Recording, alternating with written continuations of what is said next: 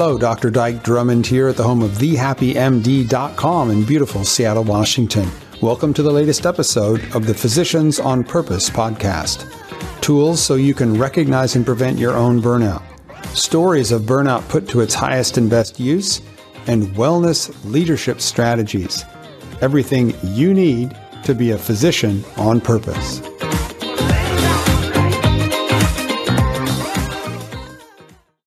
Hello again. This is Dr. Dike Drummond at the home of The Happy MD in beautiful Seattle, Washington, with the latest edition of the Physicians on Purpose podcast. And we've got a treat for you. I, I, I ran into Hannah in the article about a week ago. Her and the residents at the University of Vermont Medical Center unionized. They unionized. So we've talked a whole bunch about personal burnout prevention tools that rely on you taking better care of your closest work team, better communication skills, working with EMR. But what happens if you need system change? Are there other ways to do this? And if you've looked at burnout articles on the internet, you've seen people talk about unions, you've seen people talk about there ought to be a law.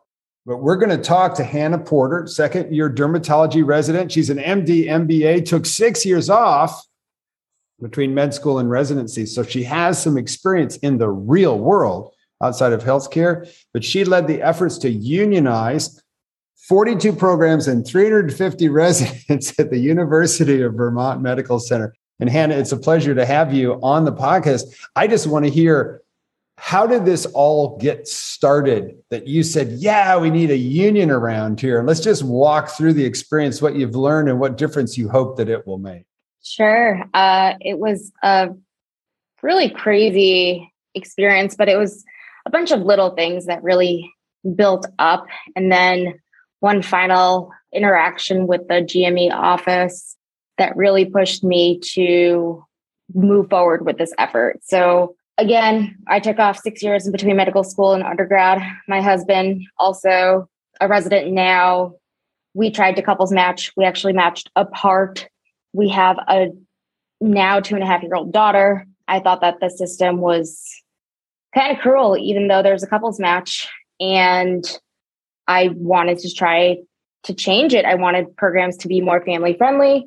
I decided to join the GME committee as a resident representative and thought that that might be a, good segue into trying to change some of the culture at UVM and right. trying to pri- prioritize families when it comes to residents and fellows.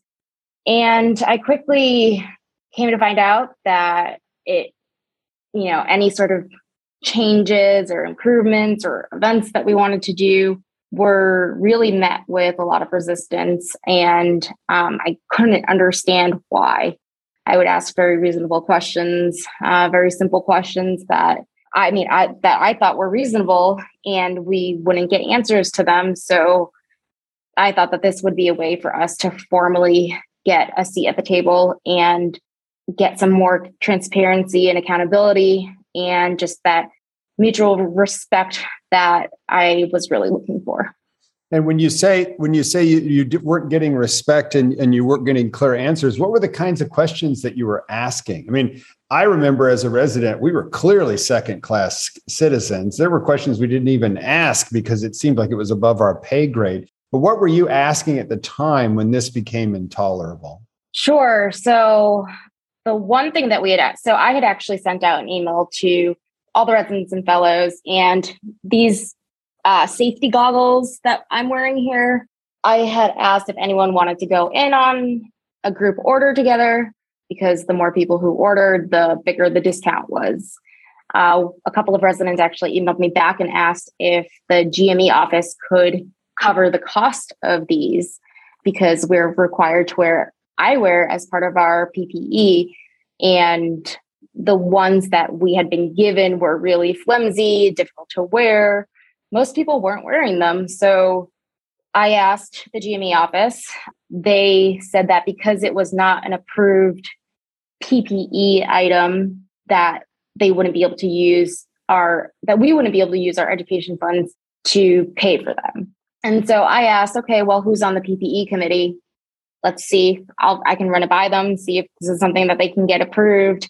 because that seems like the seemed like the logical next step for me anyway is to find out why. It's like why not? Like if there's a reason, then sure, I get it.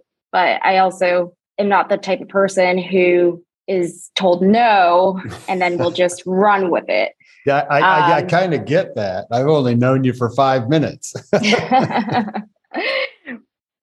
but I, I, I think that I'm a reasonable person. So if they were saying, you know, this doesn't, these don't fit the standards of what we're looking for with some explanation, then sure, definitely. But so I asked if I could reach out to the PPE steering committee who made those decisions.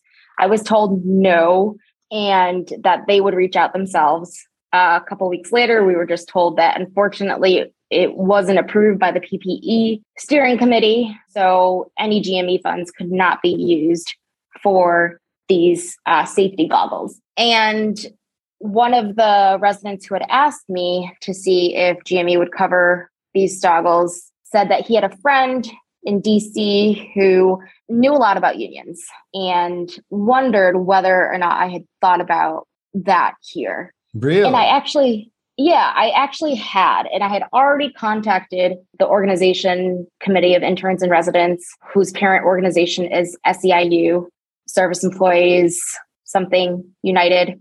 And I had decided a couple months ago that I wasn't going to lead it because they were looking for someone to lead the organization efforts. And the other person that I had started it with definitely did not want to, to lead it because they were a surgery resident and felt like they would jeopardize their future career by doing this. So we kind of let it be for a couple months until this Stoggles, I guess, came up. And then this other resident, he's a pediatric intern, Andrew Meshnick, said that he couldn't let, you know, a single, essentially a single mom up here doing this on her own. And so that what that's what gave me the confidence to actually move forward with this because there was another person having my back and they're with me. And so you had heard about this organization, Committee on uh, of Interns and Residents, before, and you reached out to them. And then, how did you get the word out that you had potentially the ability to vote on whether or not you became a union site? Yeah, it was uh, a lot of work. Um, I do have to say, though, if we step back a little bit, before I had contacted CIR, I had actually contacted the nurses union representative prior. So it's the AFT, American Federation of Teachers, I think, is is the um, union for the nurses here. And I had talked to a, a friend of mine who had started a union when he was a teacher out in California to try to see which organization might fit best for us. And his recommendation was that because CIR has unionized residents and fellows before that it made more sense to go with them even though AFT has the presence already here in Vermont and would have on the ground people helping us with the efforts as well. So it was a really difficult decision when it came down to who to decide on because there are pros and cons with each of them. But ultimately, we decided on CIR because of their experience with graduate medical education. Well, I'm sitting here thinking, like an ordinary doc just sitting out in the country, that it must be kind of tough to find somebody who would unionize your workplace, and you're having to make a decision over which entity to do it with. okay, okay, so you're there. So let me ask you this, because I know I've seen pictures. How did Bernie Sanders get involved in all of this? Yeah, so CIR reached out to Bernie's people and told them about our efforts. Uh, we had a Zoom meeting with some of his people where a bunch of us residents told our stories and why we were unionizing.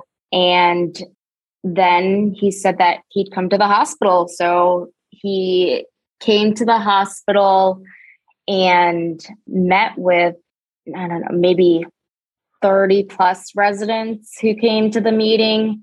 The hospital got word that he was coming didn't realize that we should have probably just let them know from the start, but we ended up letting them know and they gave us a meeting room. So it worked out really well. Uh, and he was just real honest about everything and made us promise that we would be the generation of physicians to try to fix this broken system. Right on. And and over the course of the time frame when you've been organizing, how long has it been since you first decided what organization you would go with and you did your vote last week? How big was that time frame? Um, so I think it was October um, is when we finally got started, maybe end of September. And we actually asked, we got 68% of cards signed of all residents and fellows. Um, I, I think it was 251 potentially of all residents and fellows who signed to support the union. We asked the medical center to voluntarily recognize us as a union because we had a super majority. They declined to do so. And then they said that we should go through the NLRB. And that was, let's see, I think it was the third week of March that we asked for them to voluntarily recognize us. And then it took about a month from there for us to actually set up the election that happened last Thursday. So I think they feel like if they smother you with enough layers of bureaucracy, you'll just go away. Does that feel valid to you?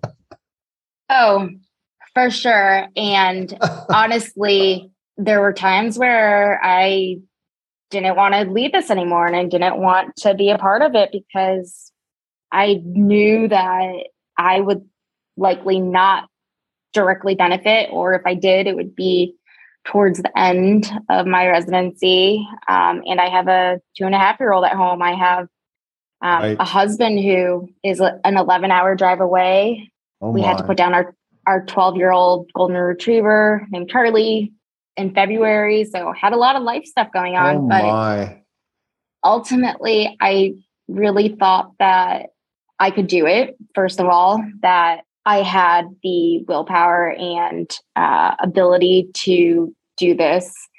And that ultimately, I really think that it'll help change the culture of medicine and it'll be this just one aspect where we can approach trying to fix this broken system. I know that there are several ways to approach how we can fix this healthcare system. And this is one of the ways from my perspective. And and what do you feel like will be the biggest benefit, like the day-to-day on the ground benefit of having having become a union shop?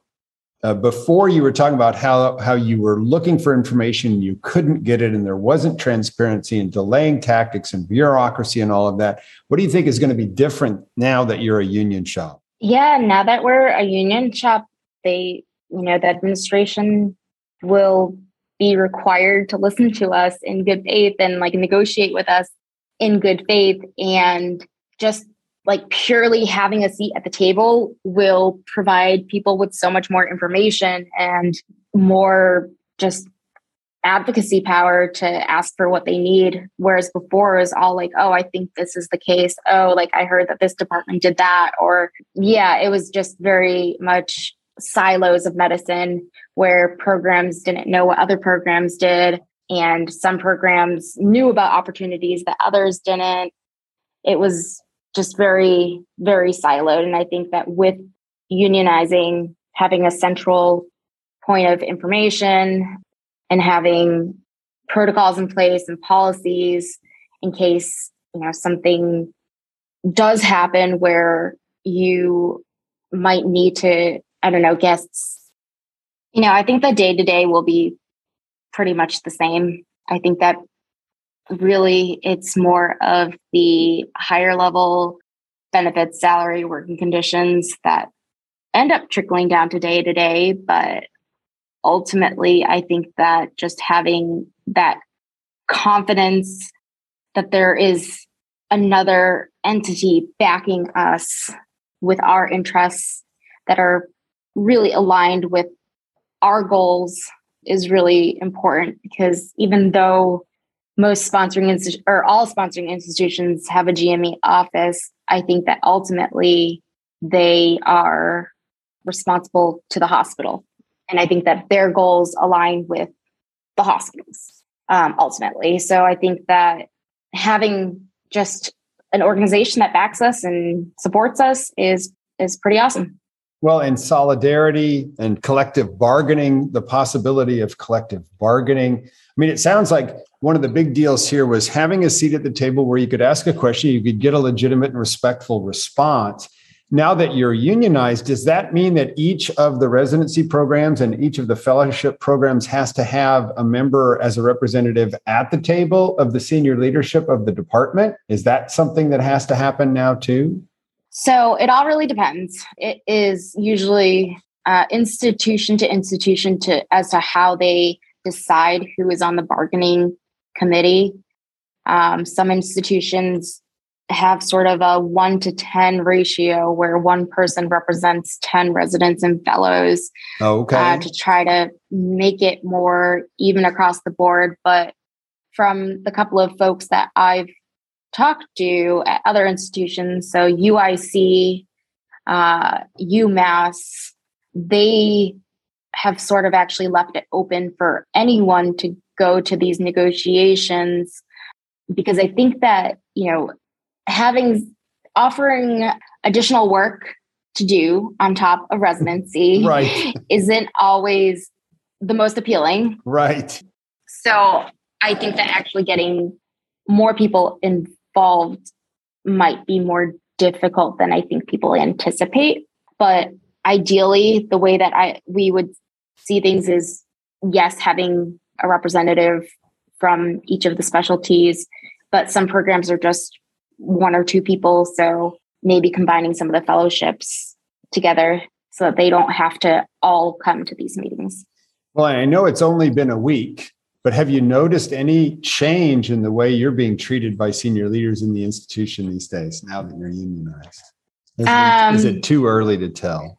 So we got an email saying that now that we have officially decided that we want to be represented by CIR, that status quo will be in effect, which they're trying to say that we can't make any changes to our contract or working conditions or salary, et cetera. But from our understanding, if they wanted to give us a $10,000 raise, then we would be okay with that. And we would allow that to happen.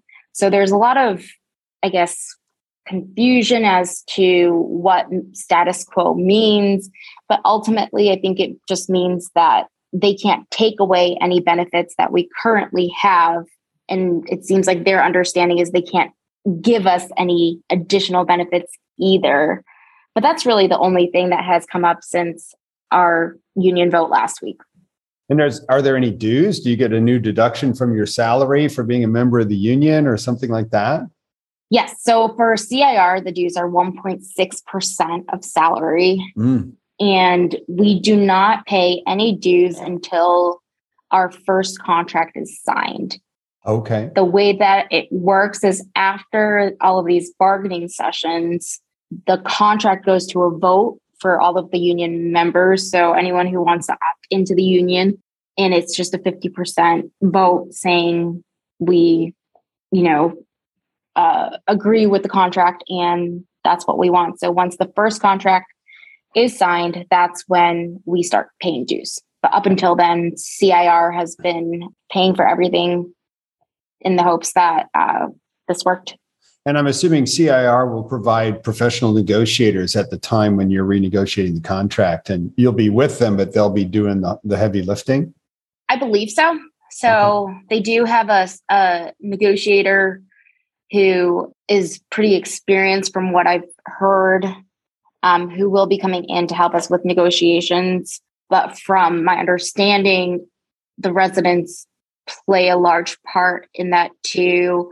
And the negotiator from CIR is really there to make sure that they're not trying to pull a fast one on us. And, um, you know, he knows all the nuances and the rules. And so I think that uh, he's really there to help support us in that way. Well, I would expect too that they've negotiated other contracts for other institutions so they know what the standard is. Now, in the wake of all of this, do you occupy a title, a, a position inside the, are you like the shop steward or something like that? No, no, no, no, far from that. So, going back to your question as to like, how did we get like all these people on board? It was just a really, really a lot of one on one conversations. Mm. So I think that for anyone hoping to do this um, at their institution, you know, just start with basic conversations as to, you know, what do you want to change? Like, what sorts of things are like frustrating to you? And starting really from a very basic conversation as to like, how can things change to make you happier? How can we better take care of patients? And really just understanding the people around you and what they'd like to change. And then from there, you'll get people who are a lot more passionate and you'll ask them, Do you want to be part of the organizing committee? And then it's sort of you add on to the organizing committee. Other people, other organizing committee members can also add more organizing committee members and you build a core group of people who have those conversations and who you know get people on board and get them to be supportive and then have them commit verbally that they will sign a card in support of uh, unionizing and then actually have them sign a card. So there's like a playbook i guess you would say. I'm guessing that most union organizations do to ensure that they actually have a pretty solid vote when it comes down to an election, which I didn't quite understand when I first started. Got to get the votes. Got to whip yes. the votes before you call for the vote. Okay, cool. And then let me just sure. ask you one more question and we'll call it good for today. But I do want to come back and ask you a year from now, because you're still going to be a resident mm-hmm. a year from now, how it's worked yes. out, hopefully to your benefit, right? So, mm-hmm. as you read the temperature of the group of people who were on the organizing committee and the group of people who signed cards, what do you think is the top of the stack of changes they want to see now that you're unionized? What would you what would you go to the mat for in terms of your first negotiation? Sure. So I think that a lot of people are struggling with paying rent around here someone told me that one of the residents' rents went up by $1,250 this next year. So having a salary that is commensurate with at least the inflation rate. So the inflation rate was around 7%. Um, we got a 2% raise and we asked for them to give us a 7% raise to match inflation. And we were told no. Uh, so that's one thing. The another thing is enforcing working hours. So currently, even with the 80 hour uh, work week restriction, there are several residents who are still routinely lying on their hours and going over on their hours. And there was one who went to the designated institutional official at UVM and told her about it, and nothing was done to help that resident. Oh, and it's because it's not a voluntary thing. They're being they're being asked and expected to go beyond the 80 hour limit. Correct. Gotcha. And and even when so they're technically not supposed to and when they reported it this resident in particular reported it to the GME office, nothing was done. And there was pregnant neurosurgery resident who experienced similar lack of support from the GME office when when she was pregnant as well.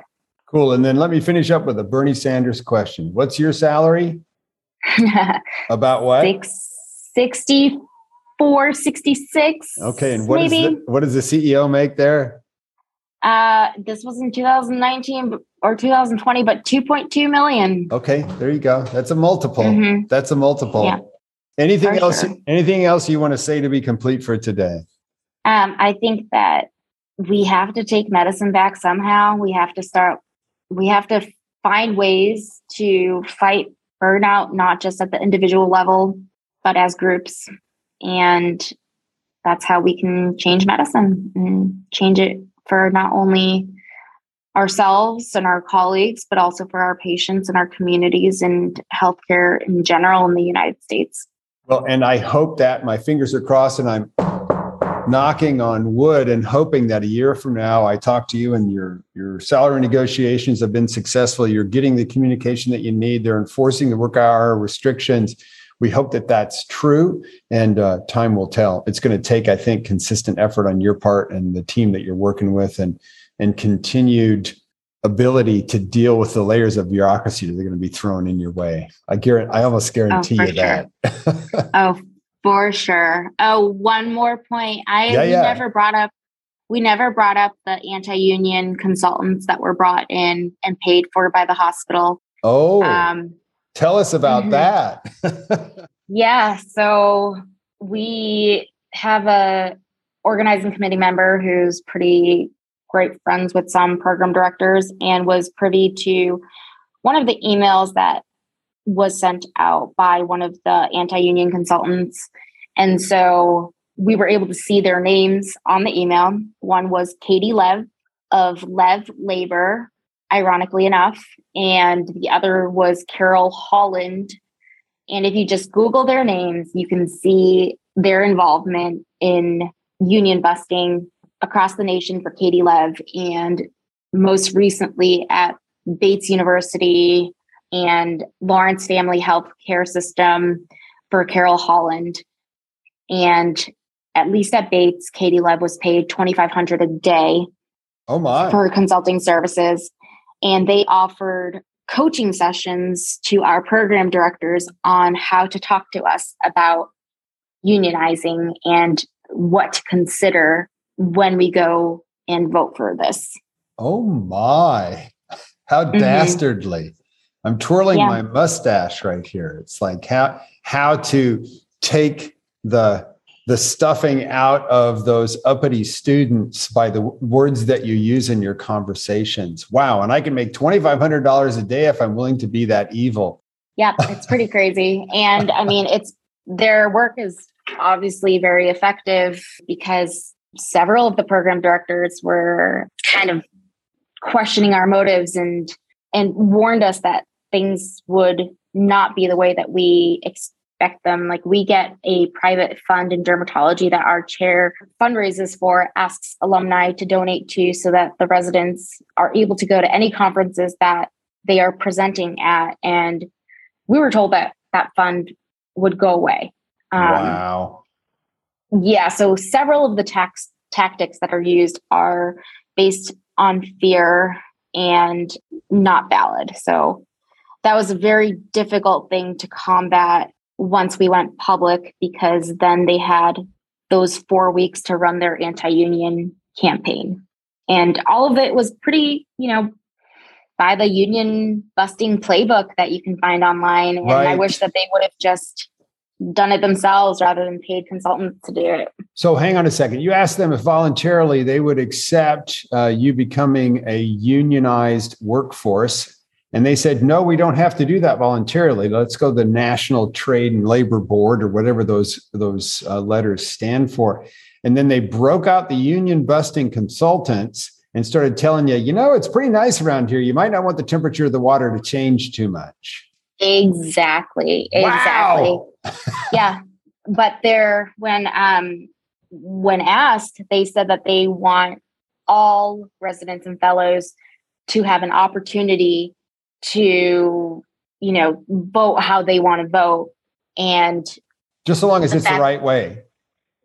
Right. So it gave them um, the opportunity to run their anti union campaign and it was pretty effective surprisingly to for the program directors anyway i don't know if necessarily any of the residents felt like what they were saying were true but they definitely Im- influenced a lot of the program directors and attendings so so the people who had the fear put in them were the folks that were running the department the program the, the yeah the residency directors, programs the mm-hmm. program directors like we could take some, some, some of, your funding away. Oh my. Okay. Oh yes, yes, yes. Mm-hmm. So you're going to yeah. organize as a workforce, and they're going to go after the program directors as an indirect kibosh. Oh wow, this is fascinating. Uh, that was one approach for them. So one approach was through the program directors. So they provided the program directors with coaching sessions, um, with material questions like to ask us and um, talking points to make sure that they hit. And then, so that was one way they came to us. Another way was the GME office directly emailed all the residents and fellows, you know, information information that they had and questions that they had and so that was sort of coming at us at from both the program director perspective and directly from GME. Well, and your residents too, right? So if anybody feels fragile about if something happened to your residency position, your job, so to speak, nobody feels more fragile than a resident. You're not even board For certified sure. at this point. Wow, what leverage? Yeah. What leverage? Well, lots of leverage. It will yeah. it will time will tell if some of their threats materialize. I have a feeling it's all smoke and mirrors. But again, you and I have to connect again in six months and a year and just see how things are going since you're unionized. For sure. For well, sure. Thank you so much for filling us in on that piece of it too, because that that's just evil and fascinating and, and you weathered the storm anyhow. So well done. Thank so you. Dike Drummond, this has been the latest edition of the Physician on Purpose podcast with Hannah Porter, MD, MDA, MBA at the University of Medical Center, where they've recently, just a week ago, uh, certified themselves as a union shop for the residents and fellows in the system. Thanks so much, Hannah. You have a great rest of your day, okay? Yes, thanks so much for having me.